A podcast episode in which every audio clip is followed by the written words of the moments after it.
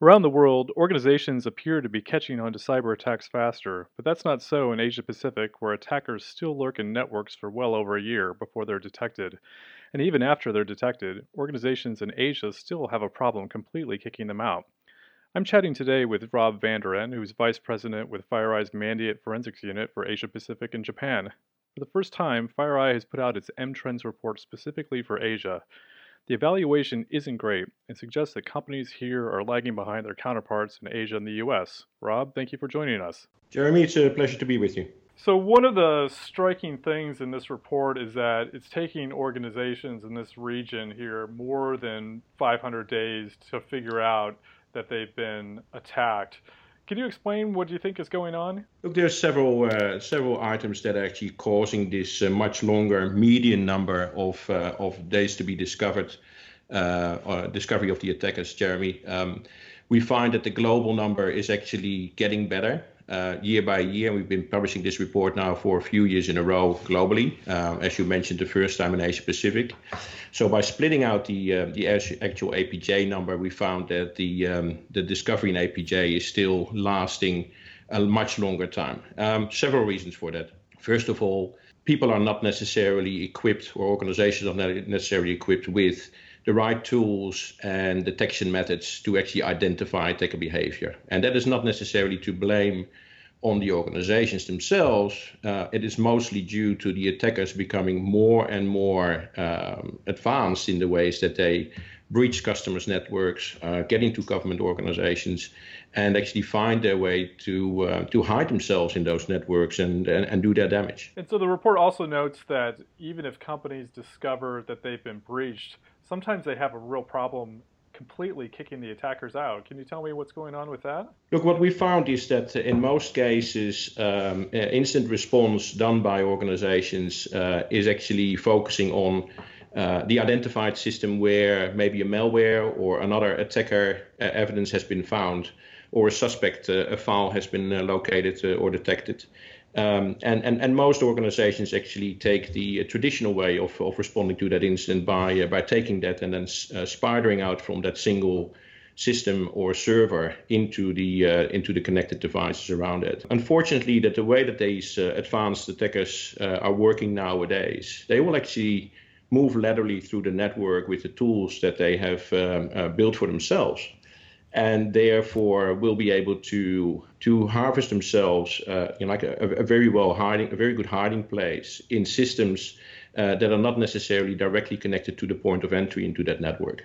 So what that means is that uh, in order to eradicate these attackers uh, fully and totally, uh, you will have to find another way to actually sweep and, in, and scan the whole network, all systems on that network, and definitely all endpoints on that network, to ensure that you find no other pieces of, um, of, of, of, compromise, no other indicators of compromise, as we call that, uh, to ensure that uh, the attacker is not hiding in a place and then uh, getting activated uh, shortly after you have done your incident response in a traditional way. And that's tricky because these attackers, once the initial exploit is done, and if that exploit isn't caught, the payload's delivered, these attackers appear to be legitimate users they're using tools and sort of methods that sort of mimic people within companies. Is that tricky to catch? It is exactly one of the reasons uh, how these attackers are moving through the networks and, and becoming a very unidentified uh, and, and, seemingly uh, part of the uh, internal organization or part of the internal user.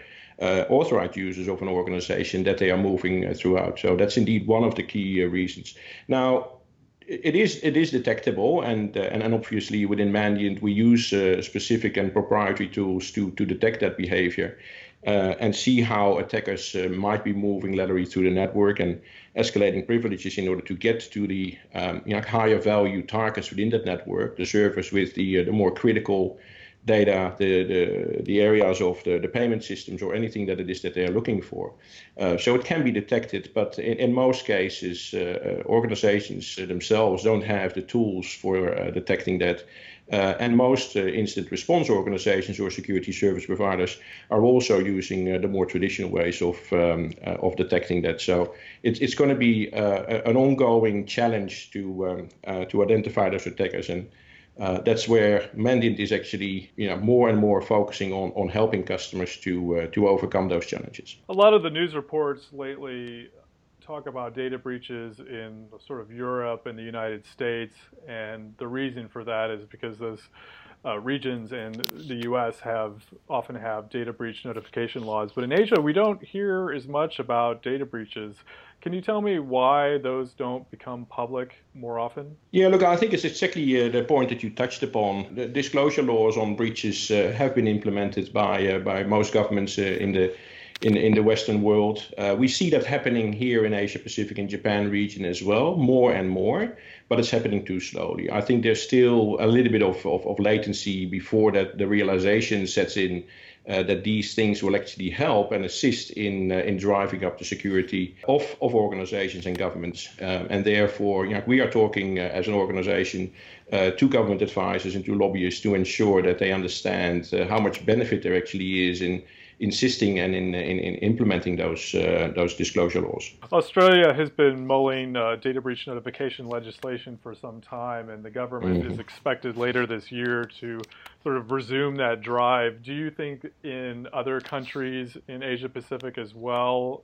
Will be moving towards a model where companies will have to disclose data breaches, at least of a certain level? Look, we would certainly hope so. Uh, I, I, think there is definitely uh, uh, an understanding and, and, and, a recognition that this is important and, and needs to be done um, by uh, you know, what, what we would call the tier one countries in, in, in Asia. You can certainly uh, count Japan and Singapore and New Zealand and as well Australia, as you just mentioned before, as a part of that. I think in in, in other countries, probably in Southeast Asia, there, there's more consideration of uh, making sure that the business is run, and there is going to be some advisory on uh, on, on security and, and breach disclosure. Uh, but far from uh, making that uh, regulation and, and policy uh, to be implemented. The report talks about some of the financial challenges that organizations face when trying to improve security. Does more money necessarily mean better security? And there are there are some ways that you can suggest that organizations with smaller budgets things that they can do to increase their security posture? Oh, that's a that's a very good question, uh, Jeremy. I think that the latter part um, I'll, I'll answer shortly, but uh, the first part is definitely uh, any investment in security we believe is a, is a prioritized investment that uh, that an organization or a government should make. More money, obviously, uh, towards the security budget is going to be uh, a good investment. Um, however, it's not necessarily going to prevent you uh, from being attacked or, or hacked by uh, by uh, persistent attackers or by targeted attacks. What we found is that um, prevention is where most money is spent, and that's a, a very good investment to make for organizations. But we believe that in the way that attackers work nowadays, specifically those targeted attacks that we have been responding to for our customers around uh, the world and, and also here in APJ. More and more, it's important to invest in technology and capabilities in your organization that help you detect that uh, that breach rather than preventing it. And that's uh, leading to organizations uh, taking a, an approach of assumed breach in their security policies and strategies. And, and you see those organizations uh, changing their investment into uh, more detection capabilities and, and competencies within the organization in order to help eradicate attackers uh, once they have identified their breach. Large financial organizations that we have been working with uh, globally uh, investing uh, the lion's share of, of a couple of hundred million dollars per year on that, and even those organizations get breached. So uh, it's it's not about you know the size of the budget only.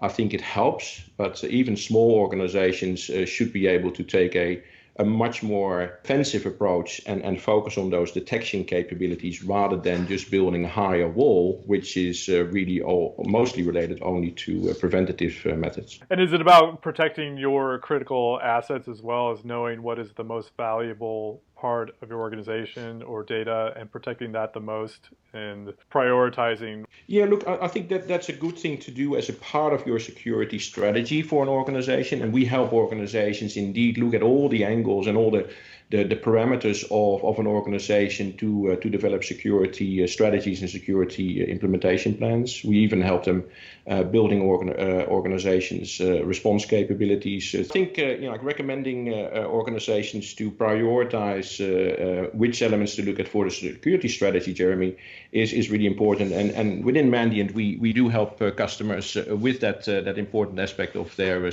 security business. attackers will identify. Uh, um, what target they're going for. And if this organization is targeted for, let's say, um, you know, like uh, research and development information of new designs for a device or let's say a car, uh, then they will go for that information. And uh, just putting a higher fence or, or, or, bigger wall around those particular critical assets of an organization is not sufficient. Thank you very much for joining us, Rob. You're more than welcome, Jeremy, uh, always, and uh, happy to speak to you today. I've been speaking today with Rob van der Ven, who's Vice President with FireEye's Mandiant Forensics Unit. We've been talking about why organizations in Asia Pacific take a long time to discover data breaches. Thank you very much for joining us. I'm Jeremy Kirk with Information Security Media Group.